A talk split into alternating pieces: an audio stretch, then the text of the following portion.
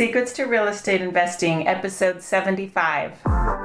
Welcome to the Secrets of Real Estate Investing Show, where you'll learn powerful strategies from top experts to take your investments to the next level. Here's your host and expert real estate investor, Holly McCann. Hey everyone, welcome to another exciting episode of Secrets to Real Estate Investing. Today we have one of our youngest guests ever, which I'm really excited about. Um, th- this guy is just amazing me that he's already got a couple rentals going, and I'm really excited for him to share his strategy and speak to those of you that are the younger crowd. You know, those of you that could be my kids. Anyway, with that, welcome to the show, Scott Trench. Oh, thank you, Holly. It's great to be here. Thanks so much for coming on the show. Why don't you start out by giving us your background and what you've done and how you got to where you are today? Sure. So I, I graduated college uh, from Vanderbilt University in 2013, and then I went on a little backpacking tour and spent all the money I ever ha- I had ever made throughout my life to that point in Europe, and then started the real world in about uh, August of 2013. And it took me about three months at my first job to figure out, hey, I don't want to be in a cubicle for the rest of my life, crunching spreadsheets to make some other guy wealthy.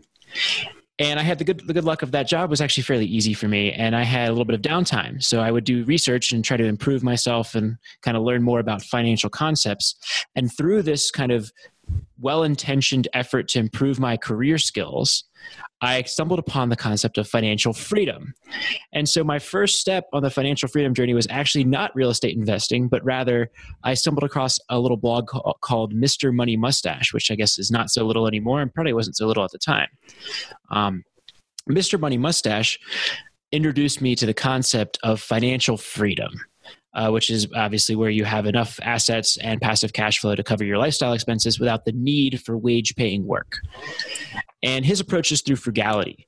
So I completely embraced this mindset to escape the need for again wage paying work as early as i possibly could and after a year or so i had accumulated a good $20000 $25000 uh, through some hard work frugality and a couple of little side hustles like driving for uber and then i was like what do i do with this and and a lot of you know the financial community is obviously uh, what what's the right word here? They, they, disagree on what the right way to invest your first amount of savings are. Um, but obviously, I stumbled upon real estate investing at a little site called Bigger Pockets. Started listening to the, the podcasts, uh, networking with local investors in the community, and decided, hey, this is the right move for me um, I'm going to go ahead and buy my first property, and it's going to be a house hack. So, one year later, 2014, I closed on a duplex, moved into half one half of it, rented out the other half, and began living for free. Um, I guess I'll give you some specific numbers on that duplex. I bought the thing for $240,000. I put down $12,000, so 5% using an FHA loan moved into half of it, fixed it up. This I think I closed on the Wednesday before Thanksgiving, and I had gone back to Maryland to visit my parents. I actually did a, a out of state closing on the property. Didn't see it until the Monday that I moved back. Well, didn't move in the Monday after I moved back. Um, and yeah, it took me about two or three months to fix the place up. I put a roommate in my half and tenants on the other side. And between the roommate paid 550 and the tenants paid 1150 for $1,700 in total rent. And then my mortgage was 1550 So I was clearing $150 a month or basically breaking even after utilities and all and, and maintenance and all that. And that was great. My savings rate increased by $600, $700 a month because I wasn't paying rent anymore. And that's, that's how I got into the game. That's uh, awesome. That and I have to just commend you. I mean, what a brilliant plan, and it all worked the way it was supposed to. Mm-hmm. Um, I got to share my little initial house hack to show where it didn't go so great, but you know, it was all market timing.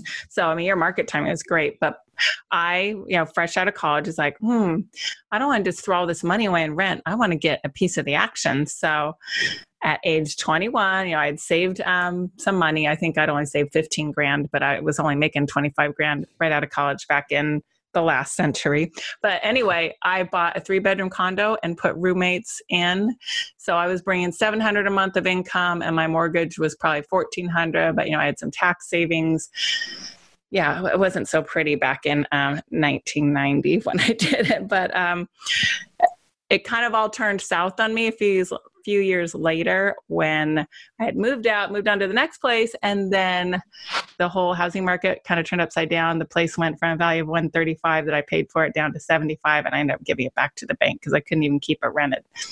So, oh man, beware and be careful and be smart kids but scott did it the right way. Awesome. So tell us are you still living in that place or did you do something different nope so um, i actually was able to move out after about 15 months and install some tenants in the unit that i vacated uh, since then over the last few years the rents have increased a little bit so now i'm collecting $1300 per side and I was able to refinance the property because I added some value, and of course, the market uh, helped me out with some equity.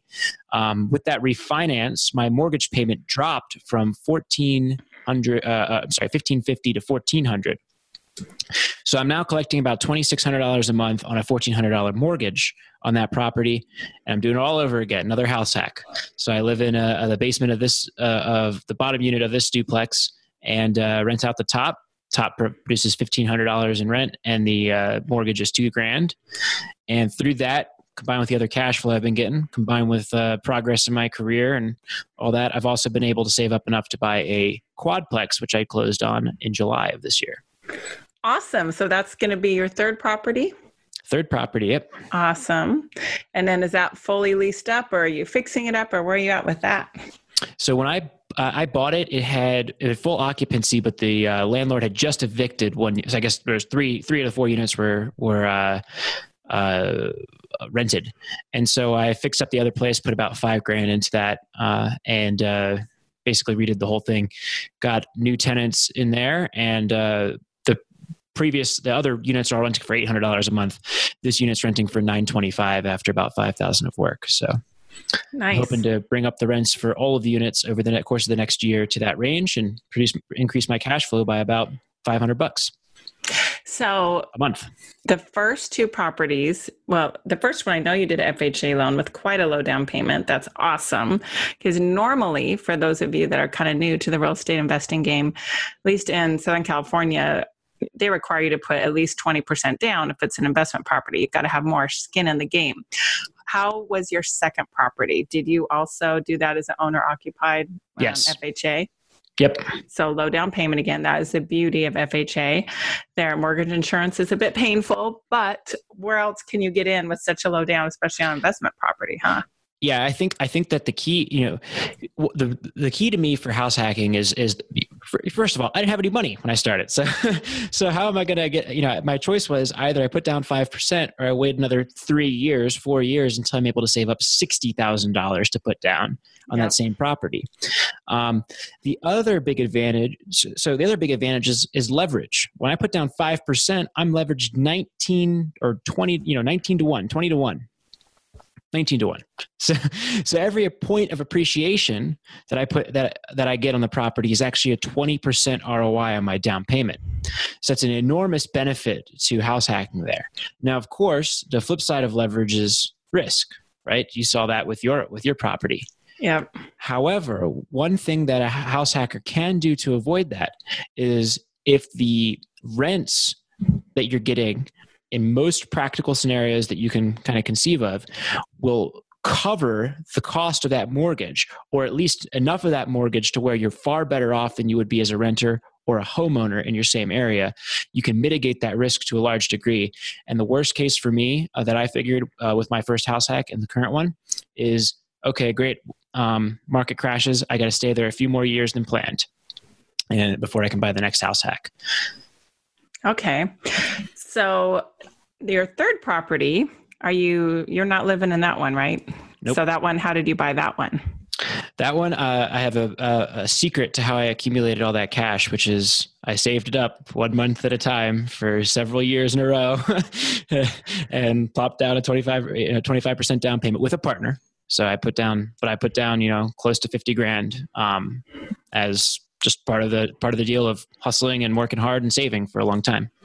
Awesome. I, I just think that you are just so worlds ahead of the average 20 something year old. That's so awesome. And you've used the term house hack a couple times. So why don't you go ahead and define that? I know that's commonly used on bigger pockets, mm-hmm. but in case someone hasn't heard that, go ahead and define what a house hack is. Sure. So uh, the house hack is kind of broad term where it's just any any form of moving into a, an investment property, a property that you intend to be part of your investment portfolio at some point in the future, and using the advantages of owner occupancy to help you expedite your real estate portfolio. So, my case is, I think, is a good example. I bought a duplex. That duplex benefited me immediately by removing my rental obligations because my tenants were able to pay down that rent, and it was a you know it was designed that purchase was designed my lifestyle was designed to add that to my real estate portfolio down the line. Um, and i think that this is perhaps the single biggest step that a full-time worker can take to expedite themselves toward financial freedom. Housing expenses are about 33% of the typical american's household budget. So if you can wipe that out entirely you're already saving a third of your salary uh, or at least a, a, you're spending a third less than than everybody else that you know, and you uh, are well on your way to to achieving financial freedom. Well put. I can't wait for my um, soon to be graduating from college son to hear this so that he can put it in action. Although it is tough depending on what market you're in. I'm thinking might be um, pretty darn near impossible to do like in downtown LA where he's considering working. And we haven't even said where you live. So, what city do you live in? So, I live in Denver, Colorado. Definitely not not downtown LA, San Francisco, or New York, but a fairly expensive city. Right. And so, do you mind sharing? Um, I don't know if you did share the purchase prices. You did the first one was two hundred forty thousand, right? Sure. The second one was three hundred and sixty thousand. The mortgage is two thousand, and the upstairs rents for fifteen hundred. Right. I suppose I could get about twelve hundred for the basement unit. So okay not as much cash flow as the first property I bought, but I enjoy living there. So I may not move for a little bit longer uh, since I enjoy it. Third property number three, I purchased for 355000 I put down 25% with that partner, and uh, that property produced produced $3,200. My, my estimate was $3,200 a month in rent, but I've been able to get 3325 with this new tenant, and I uh, expect to be able to bump that up to 37 by the uh, end of next year. So, so I, I, have a follow-on question here. The second place you bought was three hundred sixty thousand. The mm-hmm. third place you bought was three fifty-five, and it's four units instead of two. Yep. So, what is different? Are they in different areas? And would you live in the fourplex, or is that one like a lower grade? We haven't even talked about grades of housing yet, but tell us about that. So the the first two properties that I've bought, the ones I've lived in, uh, I were in areas of the market that I was exactly like. I interviewed investors and I identified target parts of the market. They were exactly in the middle of my strike zone in terms of where I wanted to be and where I wanted the property to be. They're not necessarily the places I would have chosen to live if I had unlimited means and no need to pursue financial freedom, but they were in places that I expected to do well and um, I've reaped that reward. And the, you know, you can model out all you want appreciation routes and all that stuff, but the fact of the matter is, you have to go and see for yourself and look at what is happening and see, hey. 10 blocks south, there's a million dollar house. Nine blocks south, there's a $900,000 house. Eight, there's 800 and so on and so forth this $300000 house is in the path of progress i see the developments going on nearby i see the investment from the city i see the light rail coming in um, those are the types of decisions I made with those properties. With this quadplex, um, I was a little bit more open. The market's been a little bit more, a little tough, tougher lately. And I was able to get this deal off market. It is not in my strike zone in terms of the area that I think is going to appreciate rapidly over the next few years. But the fact that I'm able to get $3,200 a month in rent on a $1,500 mortgage with opportunities to improve that cash flow. And the property is only about a 10 minute drive from where I currently live, all factored into that decision and made this a, uh, a strong purchase for me, even though it's not in the area that I think has the best prospects in town. But the, to answer your question directly, no, this is not one that I want to live in currently. Well, that's awesome. That's only 10 minutes away. My rentals are at a minimum an hour away and as far as two hours away for me because I live in such a, an, an expensive area. It doesn't make sense mm-hmm. remotely. Mm-hmm. So that's awesome, 10 minutes away. And um, if people were to look at the 1% rule that we frequently hear out there, where you want to get 1% of your rents, 1% of the purchase price in monthly rents, you're real close with 3200 per month in rent on a $355,000 purchase. I mean, that's pretty dang close, especially for, I mean, I think your market's been getting tougher to find um, the 1% rule also, right? Yeah, absolutely. And so, and, and, and I'm pretty patient when it comes to the, these investments. I put, I know, I, I plan I'm probably going to start looking again for my next property in about February of next year. And I will wait a month, six months, a year, however long it takes to find a great deal. And the way I found this property is I looked at every single deal. There's not people like there's no duplexes that come on the market in, in Denver. Well, there's hundreds that have sold the last 180 days. Same with triplexes and quads. I just look at every single one that comes on the market, every single one that sells, and look at the timeline. And then the next step I do, so I know what that allows me to do is that tells me I, I know when I see a deal. Um, I know, hey, it's time to drop everything, take off work, and go and drive past this property and take a look and make an offer. So I actually went, took my girlfriend to Cancun for a, a little weekend getaway, and then I came back and I, I, I got to my back to my home and popped out my computer at five o'clock in the afternoon, and an agent. By the way, I also tell every single person I come across when I'm looking for properties exactly what I'm looking for, where my targets are, what I what my price range is, you know, my my financial capabilities, the fact that I'm serious, that I'm ready to go. And this agent had sent me along. He said, "Hey, I got an off-market deal for you. This guy's trying to sell. Um, I think there's going to be some management issues uh, with the property, but uh, uh, I thought it would be up your alley." He sent that at 4:30. I got off the plane, got back to my desk at five, drove by at 5:15, placed an offer by eight o'clock that night sight unseen. Um, and that's, I think, what you have to do in order to find these kind of needles in the haystack. I haven't, I haven't heard of another investment property going for less than $100,000 per unit within the city limits of Denver in the last year or two. Wow, good for you doing your homework and getting rewarded.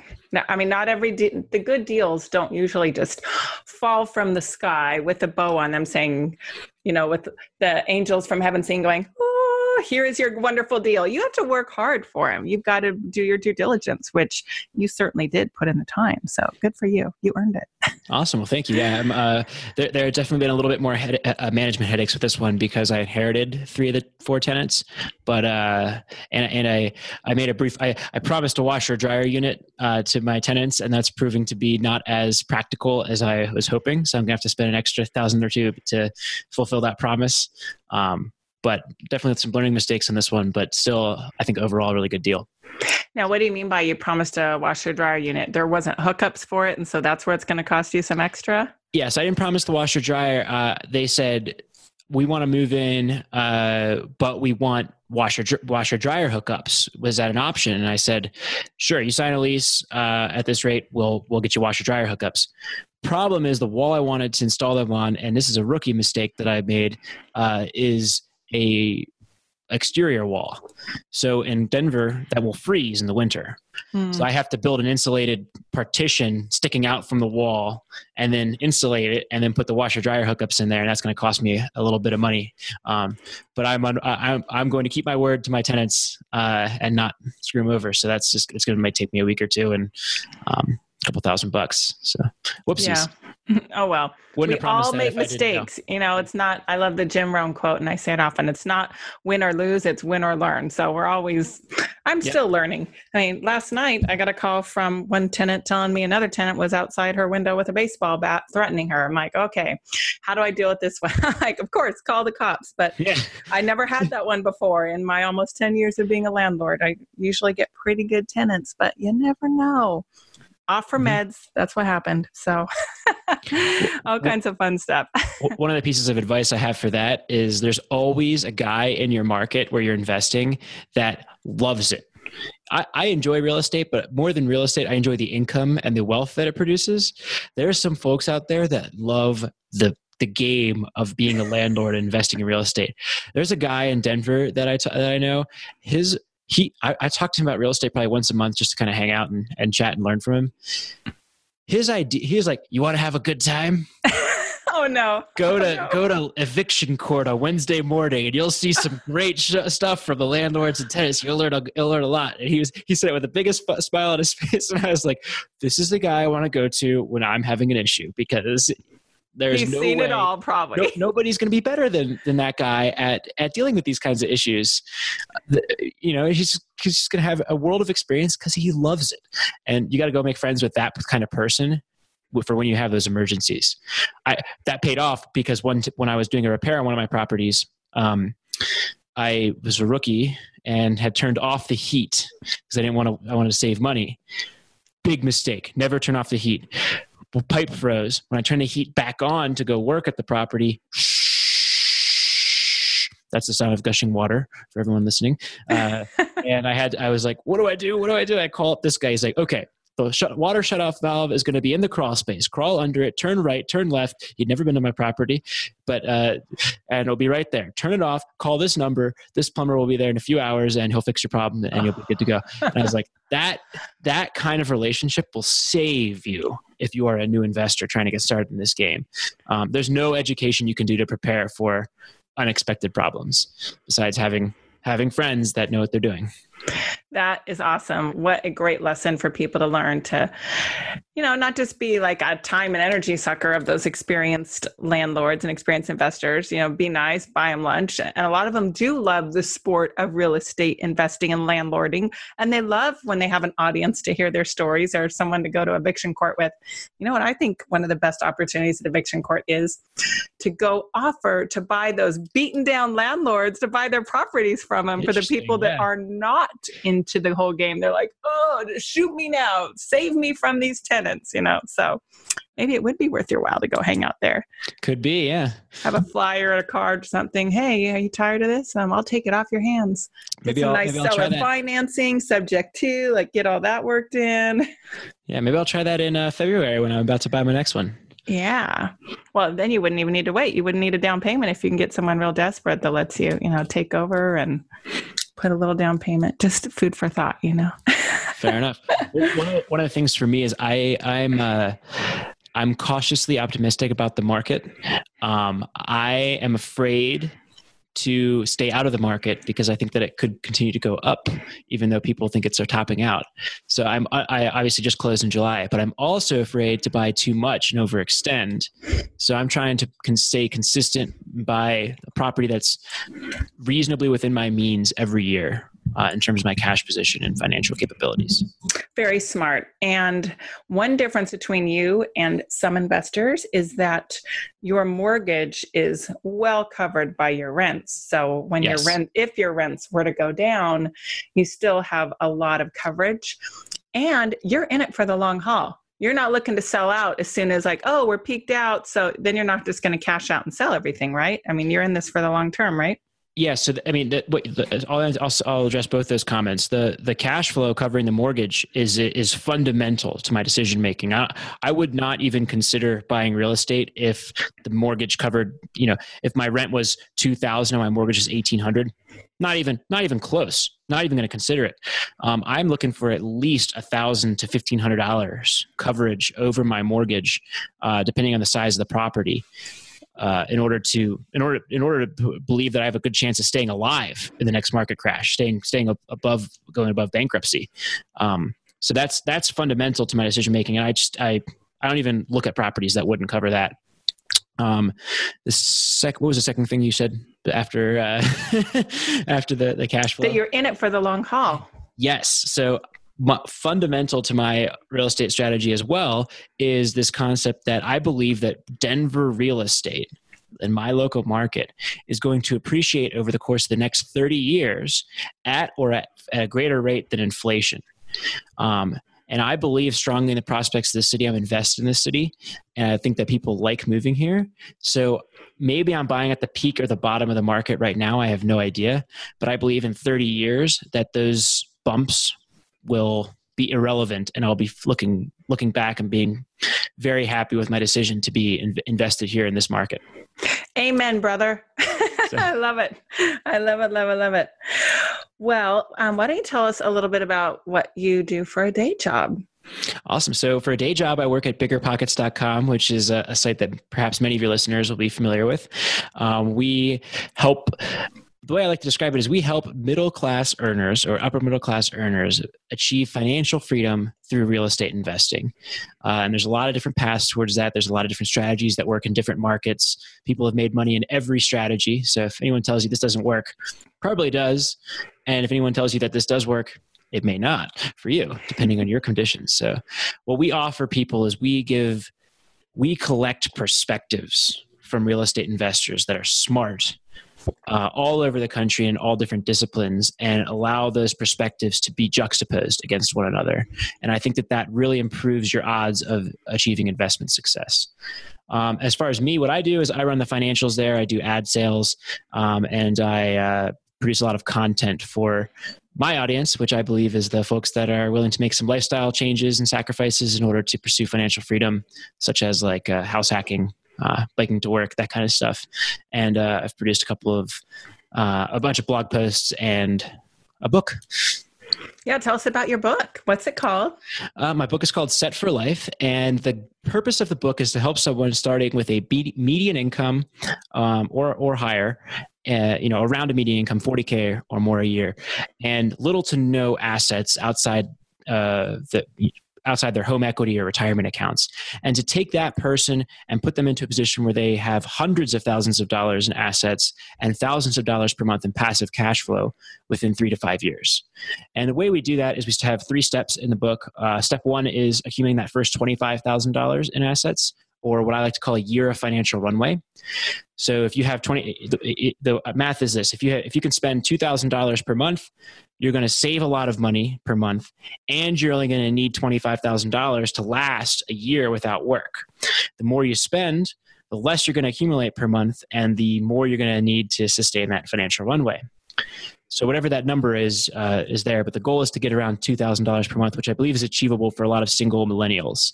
Um, next step, going from twenty five thousand to hundred thousand dollars in net worth once you you know while continuing to live that low cost lifestyle you're going to exploit the advantages that come with having a year of financial runway and low expenses. Namely you're going to do two things. One is house hack uh, which which completely eliminates housing expense and therefore extends your financial runway dramatically because you you now have wiped out the largest expense in your life. And two you're going to be able to if you choose and if you have the stomach for it move away from a wage paying job into a job that rewards performance. And most of the time, if you want to earn more money, not all the time, but often, those opportunities are going to come at the expense of a base salary. I believe you're a real estate agent, right? Among other things, but yes. What's your base salary for being a real estate agent? Zero. What's a your income fat potential? zero? Unlimited.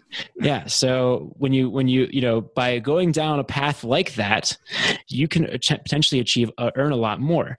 That's that's an unacceptable uh, let's say that you make $50000 a year and you spend $45000 a year and you have $5000 in the bank. You cannot become a real estate agent. You won't last right? Nope you'll you'll, you'll spend you'll spend your whole savings in a month or two and be done. But if you have $25,000 in the bank and spend $2,000 a month, that's a much less scary proposition. And you have a really good shot at increasing your income to $100,000, $200,000, $250,000 a year or more. So that's how you kind of, between the house hacking and pursuing an opportunity that actually has a potential to reward you, that's how you can help expedite that path to $100,000. Once you have $100,000, it's really time to begin thinking about invest, investing and how to deploy your capital. Um, and the reason it's not, it's not, it's not something to ignore in the, in the, earlier stages, but it's just not as important. If you have $10,000 and you achieve, achieve a 10% annual return, great, you have $1,000. That's not going to change your life. That's not going to do anything differently for you. But if you're able to take $100,000 and achieve a 10, uh, you know, 10% return a year, around a 1% return a month, that's $1,000 a month, a little less than $1,000 a month. But that can actually make a difference in your life. And so now it's time to kind of develop an investing strategy and build uh, and, and, invest heavily in the asset class that you believe has the best shot at giving you financial freedom, uh, given the amount of work you want to put in and and your risk tolerance. And uh, yeah, we, you go from there. Love it. I just love how much you figured out at such a young age. Wish I'd figured that much out back at your age.